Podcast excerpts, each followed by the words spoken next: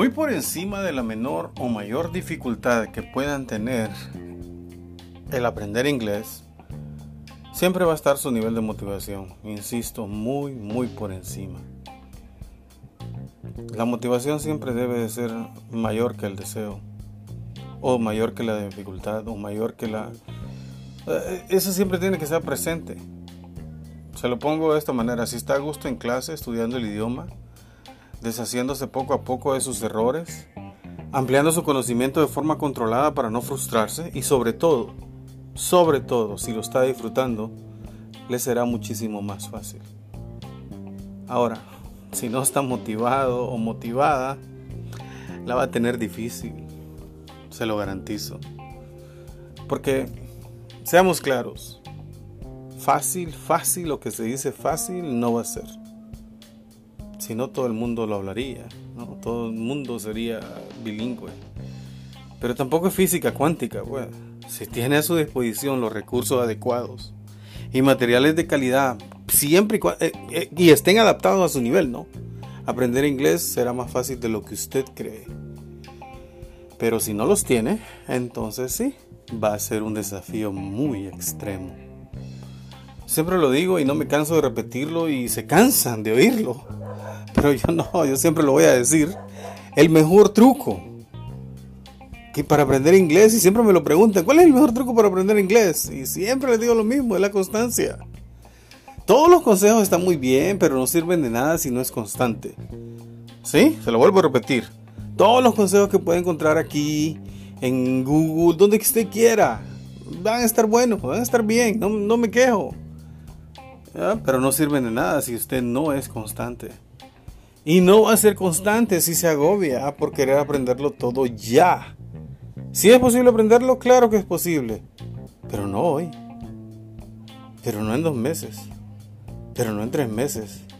Sí, lo va a aprender. Pero toma tiempo. No va a ser ya.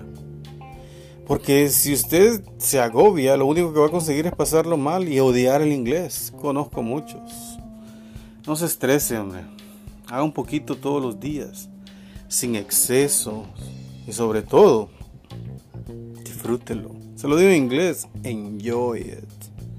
¿Ah? Lo poco que haga cada día ya es mucho más que no hacer nada. ¿Sí? No hacer nada si es malo, pero un poquito no hay problema. ¿Ok? El resto viene después. Por favor, se lo digo en buena nota ya con esto tiene los cimientos para su inglés.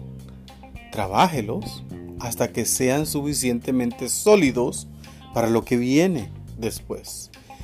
Trabaje hasta que lo domine a la perfección. Le, le va a llevar semanas, le va a llevar meses, no sé, quizás años, pero tenga paciencia y no se preocupe. Si cree que no está avanzando ahora mismo, porque yo sé que sí lo está haciendo, mucho más de lo que usted cree, está construyendo una base, hombre está construyendo los cimientos de su inglés, está teniendo su estructura.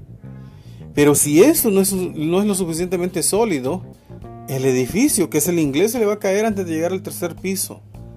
Haga malabares con lo que ya sabe cada día. Hágalos hasta que le salgan tan bien como un malabarista experto. No, no ponga otra pelota, no, no ponga otra naranja así en los malabares. No, no le ponga más. Hasta que así sea, hasta que ya sea experto en eso. Cree su zona de confort con el inglés así y de momento no salga de ella. Disfrute de esa confianza que va adquiriendo con el idioma porque ahora mismo eso es mucho más importante que lo que usted cree. Bueno amigos, este fue el podcast de hoy. Espero que sí. Si tiene alguna pregunta, por favor, búsquenos como Empathy English, como Easy English, como Aprende Inglés eh, ya de una vez. Y también como aprender inglés en Honduras, por favor, búsquenos. Háganos una consulta, no se preocupe. No andamos buscando su dinero, no andamos buscando venderle algo. Nosotros vamos a estar ahí. Y, si nos hace la consulta y no le contestamos, perdemos nosotros. Y si hace una consulta y le queremos vender algo, perdemos nosotros. O se pierde usted, no hay problema. Bueno, pasen muy buenas tardes y Eduardo Domínguez les saluda.